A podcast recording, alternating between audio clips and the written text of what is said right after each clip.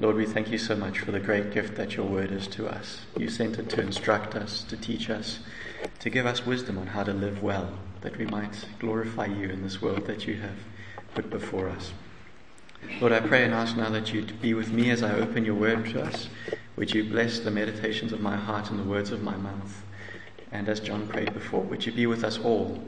Would you help this to be a time of communal worship, of learning, teaching, and ultimately giving glory and reverence to you, the God and King who deserves it all? Amen. I don't think it's an exaggeration to say that human beings are story bound creatures. Our decisions, our expectations, and even our recollections are all shaped by or contained within the stories that we believe. Why, for example, depending on our culture, do we believe that we should go to school, go to uh, university, get a job, get married, and have kids? Why do we believe that that's the order of a life well lived?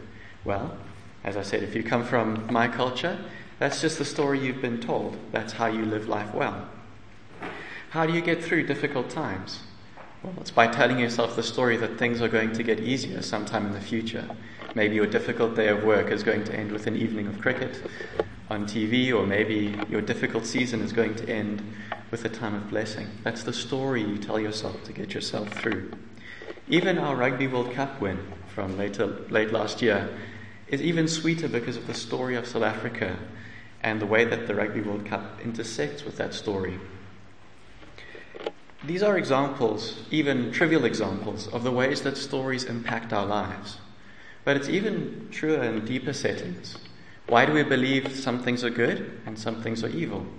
It's because we believe certain stories about how the world is and how things operate. Why do we believe in success and failure and what that looks like? It's because of the story that we told ourselves about how to succeed or how to fail. In so many ways, it's the stories we tell ourselves that define us. And this is why I find the book of Daniel so interesting.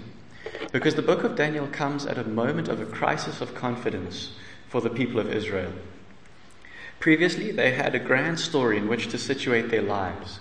They were the descendants of Abraham, a man whom God had chosen by name and promised to give blessings, descendants, and land. In other words, to turn him into a great nation.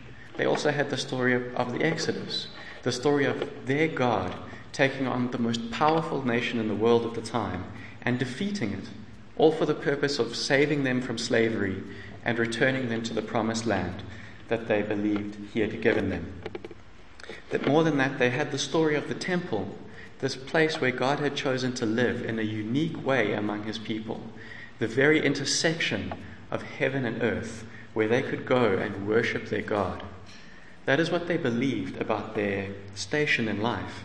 And so, even though uh, the life of an average Israelite is hard, I mean, it's a farming city, a farming country, and they still had the ordinary stru- struggles of, an of a human life. Despite that, they had this grand story in which to situate themselves, which made them able to get through the difficulties that life would throw at them. But by the time of Daniel, all of that had changed. Israel had given herself over to the sin of idolatry, and as a result, God had punished them. And He punished them by sending the people of Babylon to come in and conquer them, to take the people into exile, and to destroy the temple. And so put yourself in an Israelite's shoes at that point. The land that you believed God had promised you is gone. The descendants of Abraham, taken away. The temple, the very place where God Himself decided to live, destroyed, leveled. How do you cope with that? What do you say to yourself? Has your God been defeated? Has He abandoned you? What's going on? The book of Daniel is an answer to those questions, and it does so by continuing the story. What the book of Daniel teaches or taught the Israelites of its time is that their moment in history was not the final stop for God's plan, it was rather an oasis on the way to a greater plan. If you're a Lord of the Rings fan, it was the Rivendell on their journey through to the ultimate conclusion of the story. And so the book of Daniel is, in other words, an opportunity for a reframing of the Israelite story. And I believe we can get a whole taste of the message of the book of Daniel in the second chapter. And so as we look at the Daniel chapter 2, we're going to see how the story reframes the Israelite narrative by firstly reminding them of who their God is, by revealing his plan that they were a part of, and by realigning their attitudes for the present moment in which they found themselves. And after this, I will take this from the time of Israel to today and show how this is still relevant to us. So, my first point for the morning is that in Daniel 2, we are reminded that uh, the Israelites who were hearing the story were reminded of who their God is. And this is particularly the case in the prayer that Daniel prays in verses 20 to 23. So you'll want to have that open. But before we look at that prayer, we need to consider the context that led Daniel to pray what he did. So the chapter starts, as we read, with Nebuchadnezzar having a dream that unsettles him. And so he summons all his magicians, his enchanters, his sorcerers, and his astrologers. So these were essentially his advisors, the people he trusted to interpret not only political goings on, but more particularly the will of the gods in line of those goings on. But, and he tells them that they must interpret his dream, but not only must they interpret it, to prove that they have genuine revelation from God, they must first tell him what he dreamed and then go on to interpret this dream. If they can do this, they will be rewarded. If they can't, they'll be severely punished. The sorcerers and enchanters and all that crew, they say, This is impossible. No king, no matter how great, has asked this of any enchanters because only one person can do that, and that is God Himself. And He does not dwell among men. This enrages Nebuchadnezzar, so he orders them to be executed, all en masse. Daniel, being one of these people, gets wind of what's happening and so he goes to the king and he says, Give me some time, I will interpret your dream. He has a prayer session with his three friends, and the dream is revealed to them in the midst of that prayer. And it's at this point that Daniel now prays the prayer that we see in verses 20 to 23. And this is not just a continuation of the story. No, this is an important part of the story of Daniel.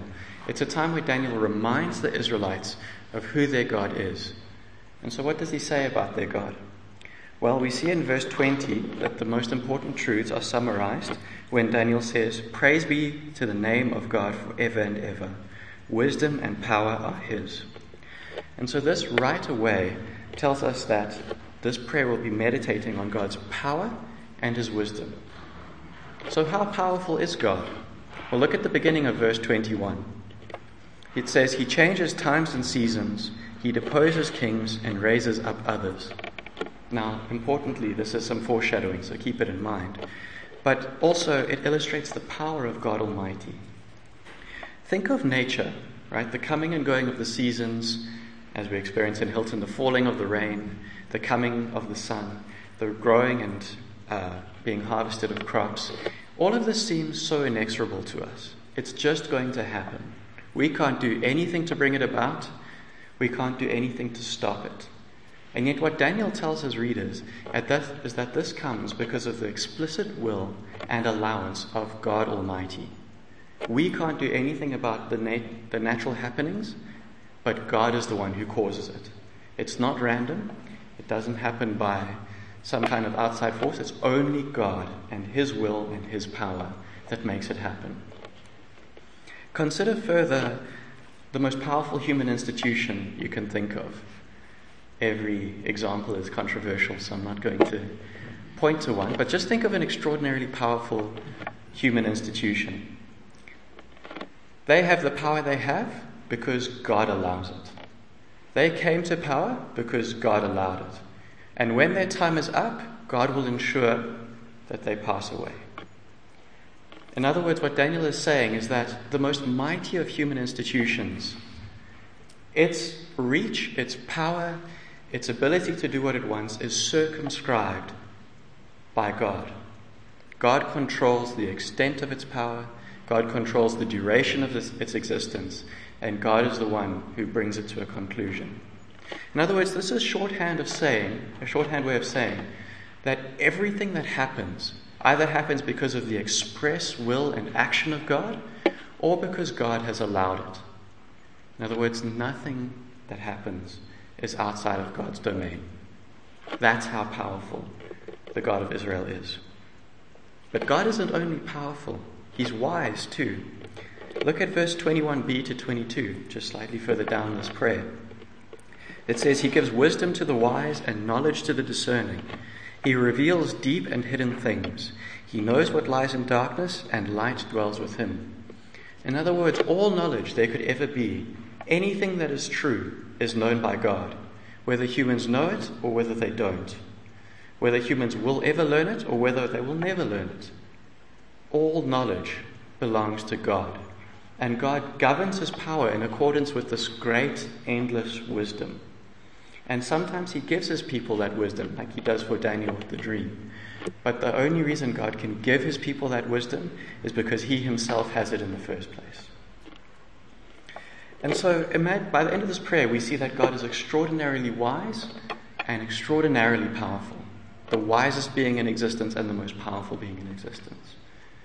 Now, put yourself in the shoes of an Israelite that would be reading Daniel, an exilic Jew. Not only have you just seen Israel fall to pieces, but you've been exiled. Where is God, you say? Daniel is saying, Your God is still here. Your God is still powerful. Nothing that happened to you in Israel happened without his say so. It was not out of his power to stop it, it, it was not out of his wisdom to allow it to happen. In other words, everything that happened to the Israelites happened because God allowed it, because of his great plan and power. How comforting would that be to be reminded that your God is still the one in control? Never for a second did he take his hand off the wheel. And so that is our first point that Daniel reminds the Israelites of who their God is. But having reminded them of the identity of their God, he goes on to reveal to them the plan of their God. And he does this in Nebuchadnezzar's dream, which is found in verses 31 to 45. And so the dream that reveals God's plan goes like this. While he was sleeping, King Nebuchadnezzar saw a great statue, a great and dazzling statue. This statue had a head of gold, an upper torso of silver, a lower torso and upper leg, legs of bronze, and then lower legs of iron, with feet of iron mixed with clay. From nowhere, a stone, not cut by human hands, strikes, strikes the feet of this statue. The statue falls to pieces and is blown away and the stone that struck the statue becomes a great mountain, taking up the whole world. It's obvious what that dream means, right? No. But luckily, just like Nebuchadnezzar, we have Daniel to interpret it for us. So, from in verses 36 to 43, we learn that each of the different layers of the statue represents a different kingdom, and that these kingdoms are going to come successively. And so the head of gold is Nebuchadnezzar. That's what Daniel tells us. Um, and nowadays, some historians think that the silver is the Persians, the bronze is Alexander the Great's uh, empire, and then the iron is Rome. Others disagree and have different empires. I contend that the point isn't to show us which empires come after which. The point is to show us that there's going to be a succession of great human empires, but like we saw in verse 21, their coming and their going is under the control of God. We see God's power exercised in the fact that He allows empires to rise to a certain point and then He deposes them, only to be replaced by the next one. But that's not the only way we see God's, um, plan, uh, God's power exercised in this dream. Look at verse 44. Daniel tells us that the stone that struck the statue represents God's kingdom, and this kingdom becomes like a great mountain.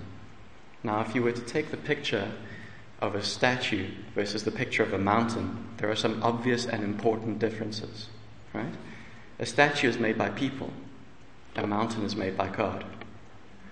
A statue is big, but it's nothing compared to a mountain. A statue without maintenance will fall to pieces and be destroyed. A mountain isn't going anywhere. Mountains last and last. And so, by comparing these pictures, Daniel is showing the difference between the kingdom of men that exists now and the coming kingdom of God. And so, once again, I'm going to ask you to put yourself in the shoes of a Jew in exile reading this passage. Think of what it would have been like. Because remember, they had God's kingdom, but they lost it. But now Daniel is telling them that isn't the end of the story. There's a greater kingdom, and it's coming soon. I can't tell you exactly when, but it is coming soon. God is going to establish an everlasting, powerful kingdom for His people, and they are going to live there under His rule in His justice, and it is going to be blessed.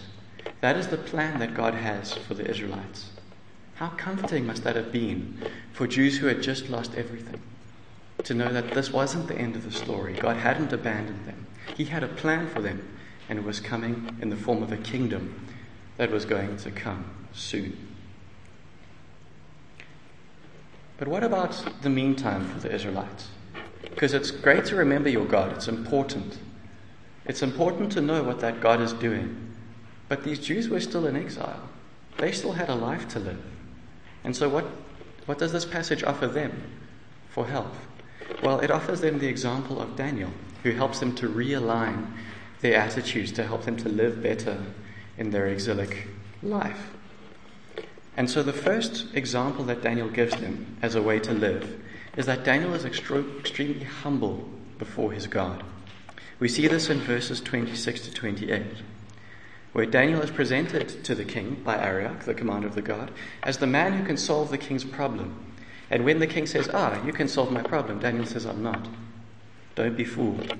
He says, No wise man, enchanter, magician, or diviner can explain to the king the mystery he has asked about.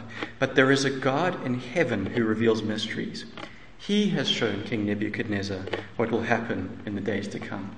In other words, Daniel has a moment here where he can take the glory for himself, but he says, No, no, it's not me, it's God. God is the one who is able to do it. He has chosen to do it through me, but it is God and His action alone that is what allows this to happen, O King. The other way Daniel serves as a great example is his trust in God. We see this in verses 14 to 19. When Daniel hears about the king's edict to kill all the Jews, or all the wise men, what does he do? he goes straight to Nebuchadnezzar and he says, I will interpret your dream. Remember, at this point, Daniel has had no reason to believe that God is going to act. He hasn't had any foreshadowing, any foresight as to what's going to come. Daniel just trusts that God cares for his people and he loves them, and he believes God will meet his need in that moment. And sure enough, he does. And so Daniel provides the Israelites with a great example of humility before God and trust which again is important. Because how easy would it be to grumble against God in the situation of an exilic Jew? You've lost everything. And yet Daniel reminds them to be humble before God. How easy would it be to fail to trust God after you perceive He's let you down? But Daniel reminds them that God has never lost sight of His people. Everything He does, all His great power, all His great wisdom, is exercised for His own glory and for the good of His people. And so by the end of reading Daniel chapter 2, the exilic Jews would have had a lot to remember, a lot to encourage them. They would have been reminded that their God is great in power and great in wisdom, that far from forgetting them, He actually had a great plan for them, and that in the meantime, they had to be humble before their God and to trust Him. But at this stage, you could be forgiven for thinking, Thanks, Dylan, but I'm actually not an exilic Jew. I don't know if you noticed. And the answer is I did notice, but that we still need the same process of recalibration. Right? We, our stories get out of line just as often as those stories of the Jews did. Life is hard. Modern life is distracting. How can you focus on remembering your place in the story of God when your phone is going off every 45 seconds? How can you remember your place as a child of God when you actually don't know how things ends are going to meet at the end of this month? Well, the truth is, the Bible gives us the opportunity to recalibrate our stories, just like it did for those Jews. But unlike those Jews, we have an even better option for recalibration. So, just as often as we forget, or as the Jews forgot their God's identity, we forget. But while they had a recorded prayer, which was beautiful and helpful, we have an even better revelation in the book of John, he tells us that we have been reminded of who God is by the one and only Son, who is himself God and is in closest relationship with the Father. He has made him known. In other words, the Jews had a partial picture of who God is, and that was enough to encourage them. But in the person and work of Jesus Christ, we have the perfect, final picture of who this God is and what he is like. And so we have the best reminder possible of the identity of our God. Likewise, in Daniel 2, the Israelites were reminded of God's plan for them, the coming kingdom. Our side of history, we remember a man who walked from Nazareth who went to the Jews saying, Repent, the kingdom of God is here. Believe in the good news. Our Lord Jesus Christ, in his coming to the earth and his death on the cross, began the kingdom that we now live in. It's not here in full, but it is really here. There's a scene in uh, the Narnia book, The Lion, the Witch, and the Wardrobe, where the White Witch is trying to pursue the escaped children, and she's on her sleigh because she's turned all of Narnia into a hundred years long winter. But slowly and surely, she, her sleigh stops working because the snow is disappearing. And eventually, her assistant, this dwarf called Ginarrbrik, says, This isn't just a thaw, this is spring. Aslan has come, and spring has begun. In our world, the same thing has happened. Jesus Christ has come. The winter of sin is gone. The spring of our new life in Christ is here. Not fully here, but really here. And so, in the meantime, before it comes in full, what are we to do? Well, just like Daniel's readers, our calling is to be humble before God and to trust in Him. But we have even more reason to do that. How can we not be humble before a God who took on human flesh and humbled himself to save us? How can we not be humble before a king who has defeated every enemy, including death, and has them subjugated at his feet? How can we not trust the King who rushed to save us, forsaking every glory and honor due to him? And how can we not trust the God who has scars on his hands that say, I love you, I never forgot you, and I never will? And so when you find yourself losing touch with the great story of God and your place in it, turn to Jesus. Let him show you the truth of that story and let him remind you of who you are in that story. And just like the people to whom Daniel was writing, you will find yourself with renewed hope and strength to face the day. Let's pray together. Father, we thank you so much for your kingdom, Lord God, that has come, for the fact that it was promised so long ago, for the fact that it came in Jesus in a real way, and the, for, for the fact that it's going to be perfected one day soon. Oh Lord, we thank you so much that in the meantime we can know that you, our God, our King, cares for us more than anybody else. All your great power, all your great wisdom is exercised for your glory, for your people. So, Lord, please help us to live in line with that. Please help us to trust you, and please help us to be humble before you. In your precious name, Lord, we pray. Amen.